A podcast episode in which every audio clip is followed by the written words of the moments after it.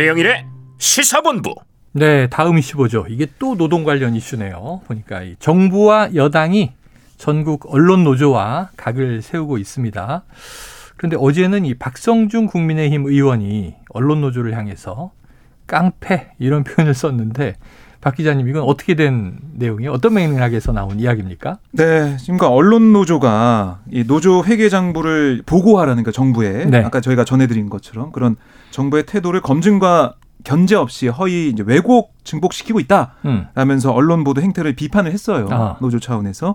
그랬더니 박성중 의원이 이걸 문제 삼고 나섰다라고 보시면 되겠는데요. 그러니까 기자회견 열면서 언론 행태를 비판하는 이런 언론 노조의 모습을 보고 어떻게 얘기를 했냐면, 아니 왜 언론 노조가 타 언론사를 상대로 보도 간섭을 자행하고 있냐. 음.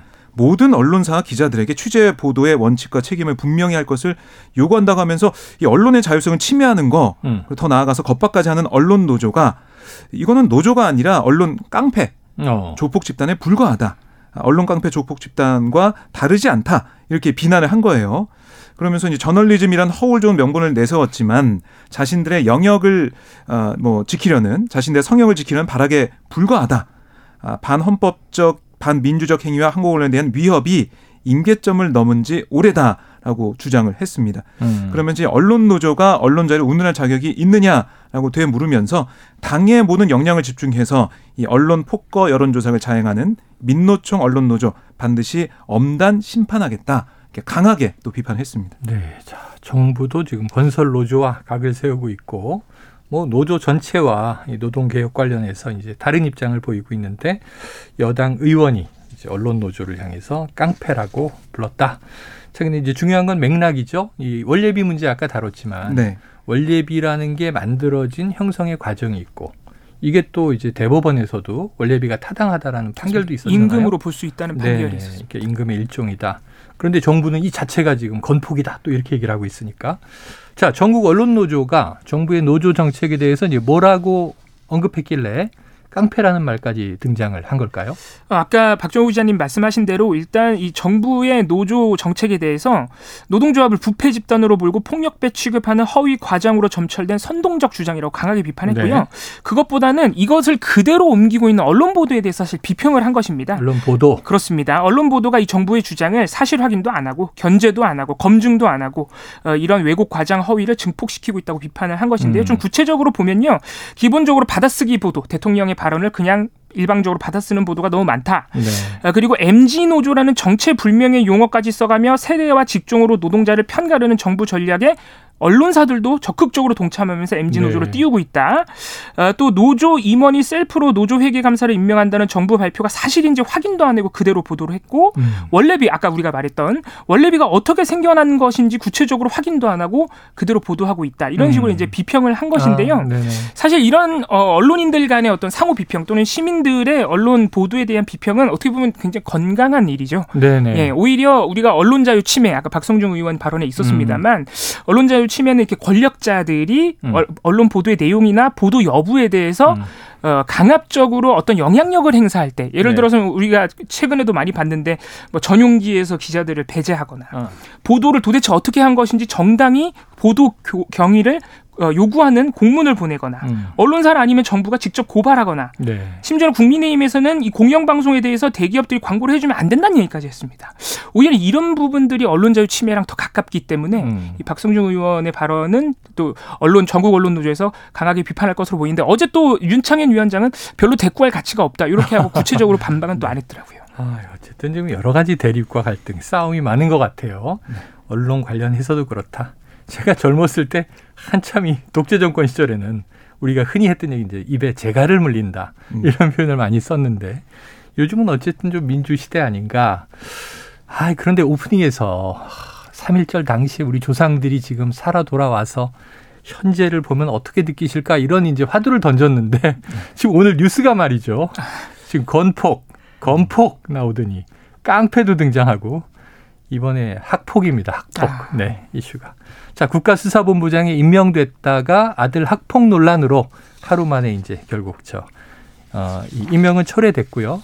사퇴했는데, 정순신 변호사. 자, 박 기자님, 시민단체가, 네, 이 정 변호사를 고발했어요? 네, 시민단체 서민민생대책위원회가 정 변호사를 고발했는데 음. 이런 혐의예요. 그러니까 허위공문서 작성, 위계에 의한 공무집행 방해 등의 혐의로 서울경찰청에 고발했다. 네. 이런 건데, 그러니까 정 변호사가 국가수사본부장 지원 당시에 그러니까 이게 질문을 받았지 않습니까? 이 공직 예비 후보자 사전 질문서에서 아들의 학교 폭력 관련 행정소 사실 숨겼다. 네네. 이게 의도적 허위 공문서 작성이자 명백한 공무집행 방해다라는 음. 주장인데, 근데 여기에 대해서 정 변호사는 언론과의 통해서 어떤 얘기를 했냐면 이 질문 자체가 현재형인 줄 알았다. 음. 아, 현재 이런 뭐 어떤 송사, 행정 소송이나 민사 소송이 진행 중이냐 어. 가족에 대해서. 여기에 물어봤기 때문에 현재가 아니기 때문에 아니오라고 답한 거다. 네네. 이렇게 해명을 했어요. 어. 이건 이제 어떻게 수사가 되고 뭐 어, 경찰청이 어떻게 판단할지 봐야 될 것 같고요. 네. 또 윤희근 경찰청장에 대해서도 고발을 했는데 어. 공모지원자 세 명 가운데 윤석열 대통령과 가까운 것으로 알려진 정 변호사 최종 후보자로 추천 임명토록 해서 인사검증 시스템의 신뢰를 추락시키고 저 사회적 혼란은 야기했다. 이렇게 고발 이유를 밝혔습니다. 네. 그래서 이런 고발도 있었고 또 다른 시민단체 어, 사생이라고 부르죠. 사법정의 바로 세우기 시민행동. 여기서는 이 검증 라인에 대해서 공수처에 고발을 했는데요. 어. 어, 한동훈 법무장관, 그리고 복두규 대통령실 인사기획관, 이원모 대통령실 인사비서관, 그리고 이시원 대통령실 공직기관 비서관을 직무유기 혐의로 공수처에 음. 고발했다고 설명했습니다. 아무래도 이제 검찰 출신들인 이 라인에서 제대로 검증 못했기 때문에 이거 직무유기 아니냐 이렇게 비판하고 있는 상황입니다. 네, 자 한편 이제 정 변호사의 아들이죠, 이 학폭 가해자로 알려진 자 이제 이 명문대에 입학했다 이렇게 얘기했는데 서울대 말이죠. 대자보가 붙었다. 어떤 내용입니까? 그렇습니다. 이 정 변호사의 아들이 학폭에도 불구하고 전학 처분에도 불구하고 이천이십 년 서울대 정시 입학한 것으로 알려지면서 네. 이 서울대의 반응에도 사실 지금 귀추가 주목되고 있는데요. 어, 서울대의 한 학생이 윤석열 정부와 이 정순신 변호사 그리고 그 자녀를 모두 비판하는 대자보를 붙였고 음. 이 정부 비판 내용이 담긴 대자보가 붙은 것은 어, 지난해 시월 이후 사 개월 만에 또 한 번 붙었다고 합니다. 어, 이 대자보에 보면요. 일단 작성자는 어, 자신을 서울대 생활과학대학 이십이 학번이라고 밝혔는데요. 음. 정순신의 아들 정씨는 현재 서울대 모학과에서 재학 중으로 윤석열, 정순신과 함께 부끄러운 대학 동문 목록에 함께 할 자격이 충분하다라고 어, 어, 지적을 했고요. 그 학교 폭력 피해자가 극단적 선택을 시도했던 부분을 언급하면서 하지만 윤석열 대통령은 학교 폭력은 문제가 되지 않는다고 생각합니다. 것 같다. 내로남불, 강약, 약강, 검사 독재 윤석열은 더 이상 대통령으로 쓸 자격이 없다라고 강하게 비판을 했습니다. 음. 현재 서울대 인터넷 게시판에도 이런 비판글을 많이 볼 수 있고요. 어, 서울대 우종학 물리천문학부 교수, 현직 교수에서 어, 현직 교수인데도 역시나 네네. 이십칠 일에 이 상황에 대한 정 변호사 논란에 대한 비판글을 올렸다고 하는데요. 하지만 서울대는 현재 공식적으로는 굉장히 조심스러운 상황입니다. 네네. 일단 이십, 이천이십 년 정시에서 그 정순신 변호사 변호사 자녀 아들의 학폭이 과연 감점이 반영됐는지 어, 확인해 줄 수 있냐는 질문이 계속되고 있는데 서울대에서는 어, 확인해 줄 수 없다라고 입장을 어, 유지하고 있고요. 음. 진상조사 요구에 대해서도 우리가 계획하는 것이 아니다. 현재 국회에서 요청이 있을 예정이니 어, 검토해서 아마 하게 되지 음. 않겠느냐 이렇게 조금 유보적인 태도를 보이고 있습니다. 알겠습니다. 자, 일파만파라고 이 사건 터졌을 때 말씀드렸는데 어디까지 후폭풍이 갈지 또 이제 계속 지금 이어지는 것 같습니다. 다음 이슈로 넘어가 보죠. 자, 국민의힘 삼십팔 전당대회. 자, 오늘이 삼월 일일이니까 이제는 뭐 대략 네. 딱 일주일 남은 거죠.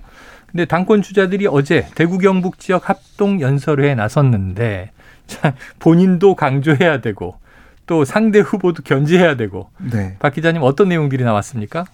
뭐 역시 이 보수의 심장이라고 불리는 대구 네. 경북 지역 대구에서 합동연설회가 있었기 때문에 이 당을 좀 어떻게 바꿀 것인지 음. 총선 승리 어떻게 이끌 것인지 여기에 대한 얘기 또 지역 발전에 대한 얘기가 좀 많이 나왔다라고 볼 수가 있겠고요. 네네. 또 박정희 전 대통령 박근혜 전 대통령에 대한 향수를 자극하는 음. 얘기도 들을 수가 있었는데 특히 눈에 띄었던 부분이 김기현 후보와 나경원 전 의원입니다. 네네. 어제 함께 이 현장을 찾아서 악수하고 취재진 앞에서 환하게 웃으면서 음. 어, 포토타임을 갖는 모습을 보였거든요. 그래서 결국 김나 연대를 통해서 나경원 전 의원이 지지하는 이 지지층까지 흡수하겠다라는 네. 모습을 볼 수가 있었고 안철수 후보 같은 경우는 이 총선 승리 이걸 화두로 던졌어요.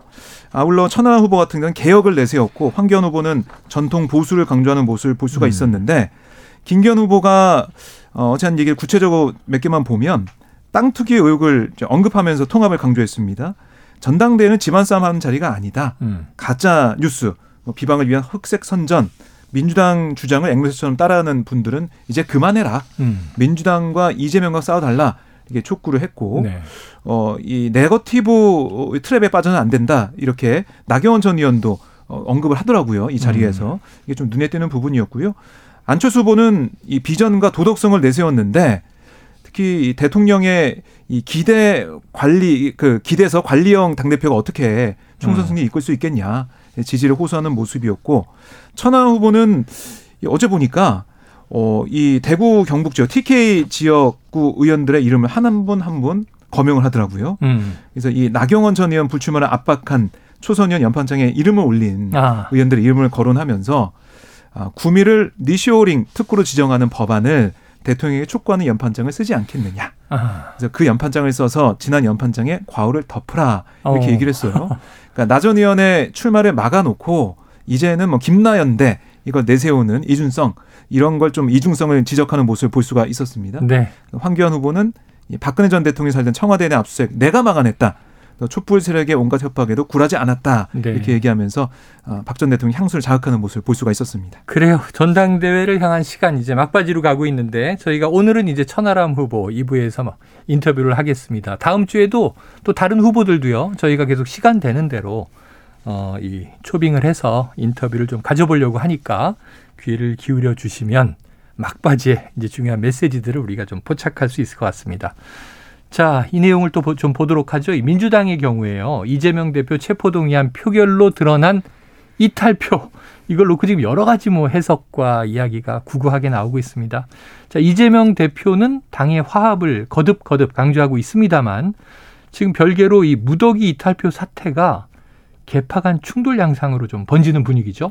그렇습니다. 지금 일단 지지자들 사이에서는 그 이탈표를 누가 네. 냈느냐 하는 네네네. 사실 확인되지는 않은 예. 어, 국회의원 명단들까지 돌고 어, 있고 일단은 무기명 투표인데 그렇습니다.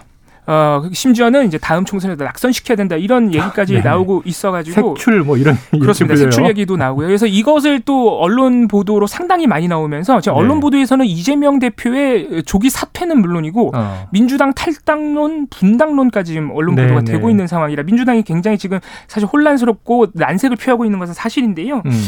이에 대해서 이재명 대표가 어제 국회에서 열린 민주당의 고위 전략회의에서 이번 일이 당의 혼란과 갈등의 계기가 되어서는 안 된다. 라고 좀 봉합하려는 네, 발언을 네, 네. 했습니다. 의원들 개인의 표결 결과를 예단해서 명단을 만들어 공격하는 행위는 당의 단합에 도움이 되지 않는다.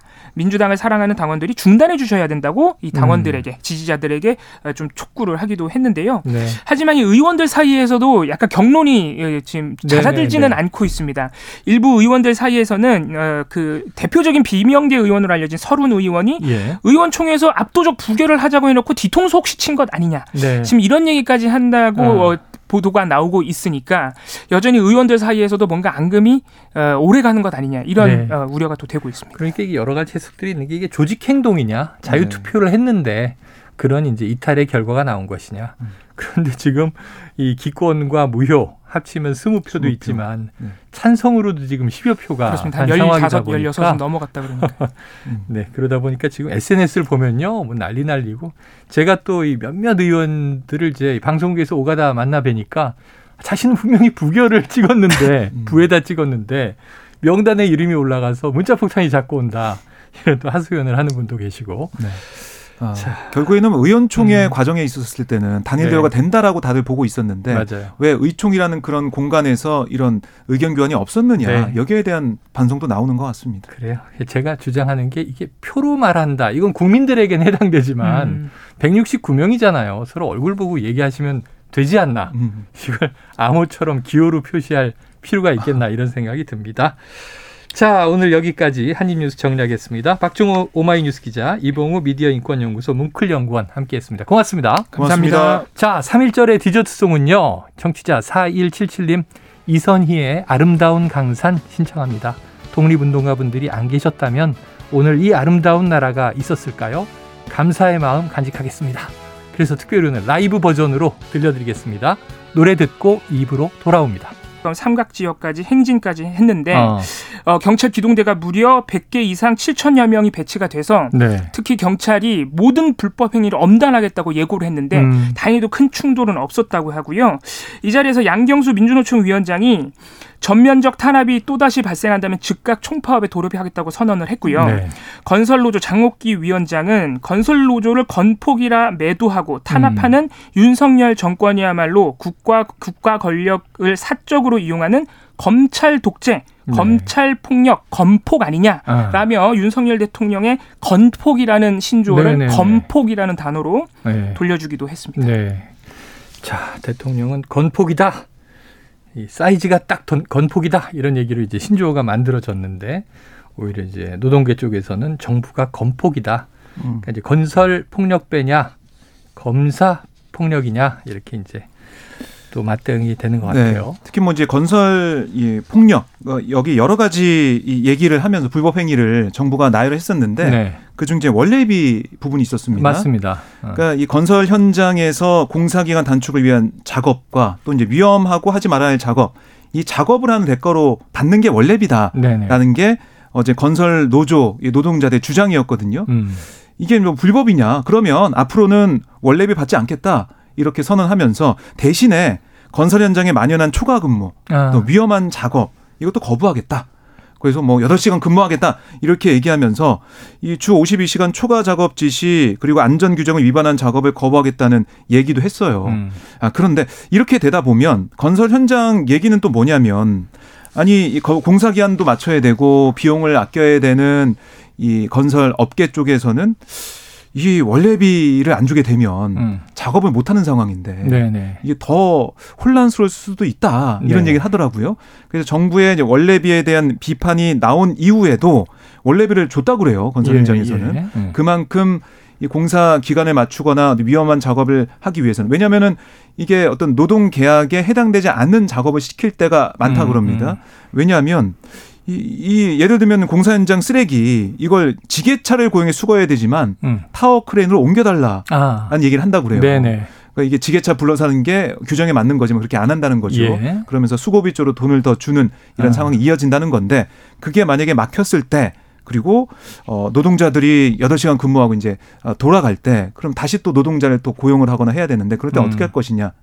그러니까 우리가 지하철 뭐 파업 기관사 파업이나 이런 걸 앞두고 준법 투쟁하잖아요. 네네. 그래서 서는 시간 뭐 몇십 초, 몇 분 이거 지키면서 하다 보면 막히거든요. 어. 계속 전동차가 막 대기하고 이런 상황이 벌어질 수가 있어요. 네네. 그럼 시민들 불편을 겪는 모습을 볼 수가 있었는데 그런 준법 투쟁이 건설 현장에서 이루어지게 될 때 과연 그 피해는 또 어떻게 할 것이냐.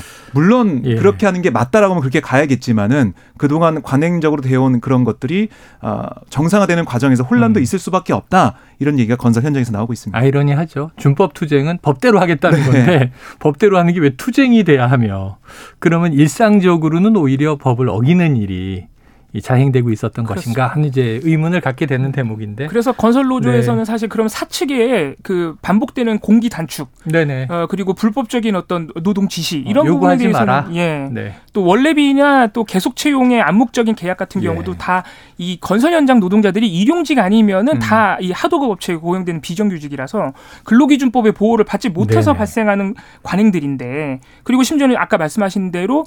건설업체에도 사실 이익이 있으니까 지금 그런 네, 원래비 네. 같은 관행을 했던 것인데 네. 지금 노동자 노조만 어, 탄압하는 데는 뭔가 다른 이유가 있는 것 아니냐 이렇게 예. 반발하고 있기도 합니다. 근데 명칭이 원래비가 뭐예요? 원래비 그러니까 이게 뭐 모르는 사람이 들으면 뭐지 그렇게 되는데 아. 뭐 과거 같으면 이제 이, 이런 경우에 이제 거마비 이런 걸 쓰긴 하는데 음. 그것도 적합하지 않은 것 같고 기업에서도 옛날에는 기본급을 조금 주다 보니까. 네. 기본급을 높여주면 여러 가지 문제가 생기고 퇴직금이라든가 음. 그러니까 수당이 덕지 덕지 덕지 붙어서 뭐 수당이 너무 많아서 음. 기본급보다 수당이 더 많은 이 급여 체계가 있었단 말이죠. 그렇죠. 자 이제 이런 것들을 이제 제도적으로 체계적으로 개선해야 되는데 원래비만 문제인가? 사용자 측은 또 이 좀 그동안 잘못된 관행이 없었는가 함께 고민해야 될 것 같습니다. 자 그런데 이제 이러다 보니까 이봉우 연구원님. 이 강경한 정부의 노선은 당장 변할 것 같지 않고요. 자, 지난주에 노동시간 주 육십사 시간 선택제에 이어서 지금 노조에 대한 회계 장부, 공개 압박 계속 이어지고 있지 않습니까? 그렇습니다. 이십칠일에도 정부의 이 회계상부 제출에 관한 계획 발표가 있었는데요. 네. 어, 이미 노조에 대해서 특히 양대 노총에 대해서 지원금을 배제하겠다. 회계장부를 제출, 제출하지 않은 노조에 대해서는 지원금을 배제하겠다는 계획을 이미 발표했습니다. 네. 그래서 심지어는 지원금, 지원금을 그 주는 지원사업을 주는 기준을 원래는 노조로 한정돼 있었는데 음. 이거를 노동자 협의회 같은 작은 단체 들에게도 주는 걸로 바꿨어요. 네. 바꾸겠다는 보관을 밝힌 상태인데 이십칠일에는 현재 십오 퍼센트로 되어 있는 노조 조합비 세액공제도 회계장부로 제출하지 않은 노조들에 대해서는 배제하는 음. 네. 소득세법 시행령 개정안을 검토하겠다라고 발표를 했습니다. 어, 어떻게 보면 노조에 대한 돈줄제기가 더 이제 음. 제도적으로 본격화될 수 있다고 보이는데요. 또 한 가지 이십사일에는 아까 말씀하신 대로 고용노동부가 현재 진행 중인 주 오십이 시간제 어, 유연화에 네. 있어서 원래는 이거를 그, 그 추가 근로 열두 시간에 대한 연, 단위 기간을 월, 분기, 반기, 연 단위로 확대하면 네네. 이게 주 육십구 시간 노동도 된다 해서 논란이 됐었는데. 가능하다 이렇게 얘기가 그래서 됐었죠. 그래서 사실 노동부에서는 고용노동부에서는 열한 시간 연속 휴게를 주겠다 그랬어요. 네네네. 근데 이거를 이십사 일 날 약간 수정한 겁니다. 어. 그 이유를 봤더니 일단은 산업재해가 인정되는 기준이 주 육십사 시간이라고 합니다. 네. 그래서 육십구 시간이 되면 그걸 넘어가니까 조금 문제가 발생하고 예. 또 한 가지는 한창 바쁠 때를 위해서 좀 더 길게 일하라고 이렇게 유연화를 하는 것인데 노동시간을. 예. 음. 이거를 열한 시간 연속 연속 휴식을 주면 예를 들어서 아침 아홉 시에 출근한 분은 반드시 밤 열 시에는 퇴근해야 된다 그래요. 네네. 그래야 열한 시간 자고 나오니까. 그렇죠. 그러면은 밤 열 시에 퇴근하면 우리가 일 많을 때 노동시간 늘려주는 취지가 약화된다 이거죠. 어. 그래서 그 대신 연속 휴게 열한 시간 없는 주 육십사 시간. 을 도입해서 주 육십구 시간과 네. 육십사 시간을 선택하게 하겠다. 네네. 이런 보관을 밝혔는데 네. 사실 이 부분은 정부가 적극 지원하겠다는 입장을 밝힌 소위 말하는 엠지노조 새로 네. 고침 노동자협의회에서도 이 주 육십사 시간에 대해서는 반대 입장을 표명하고 있습니다. 이야, 근데 휴식 없이 그냥 한참 바쁠 때는 달린다. 아, 이게 사람이 기계는 아닌데 음. 그럼 적정한 건강 유지에 최소한의 기준은 무엇인가 이런 것도 우리가 또 함께 고민해봐야 될 상황입니다. 자, 지금 삼일절이고요. 수요일인데 휴일이긴 합니다만 열두 시 삼십칠 분 넘긴 시간. 자, 휴일의 점심시간 교통 상황을 좀 알아보고 이슈를 이어가도록 하겠습니다. 교통정보센터에 이승미 리포터 나와주세요.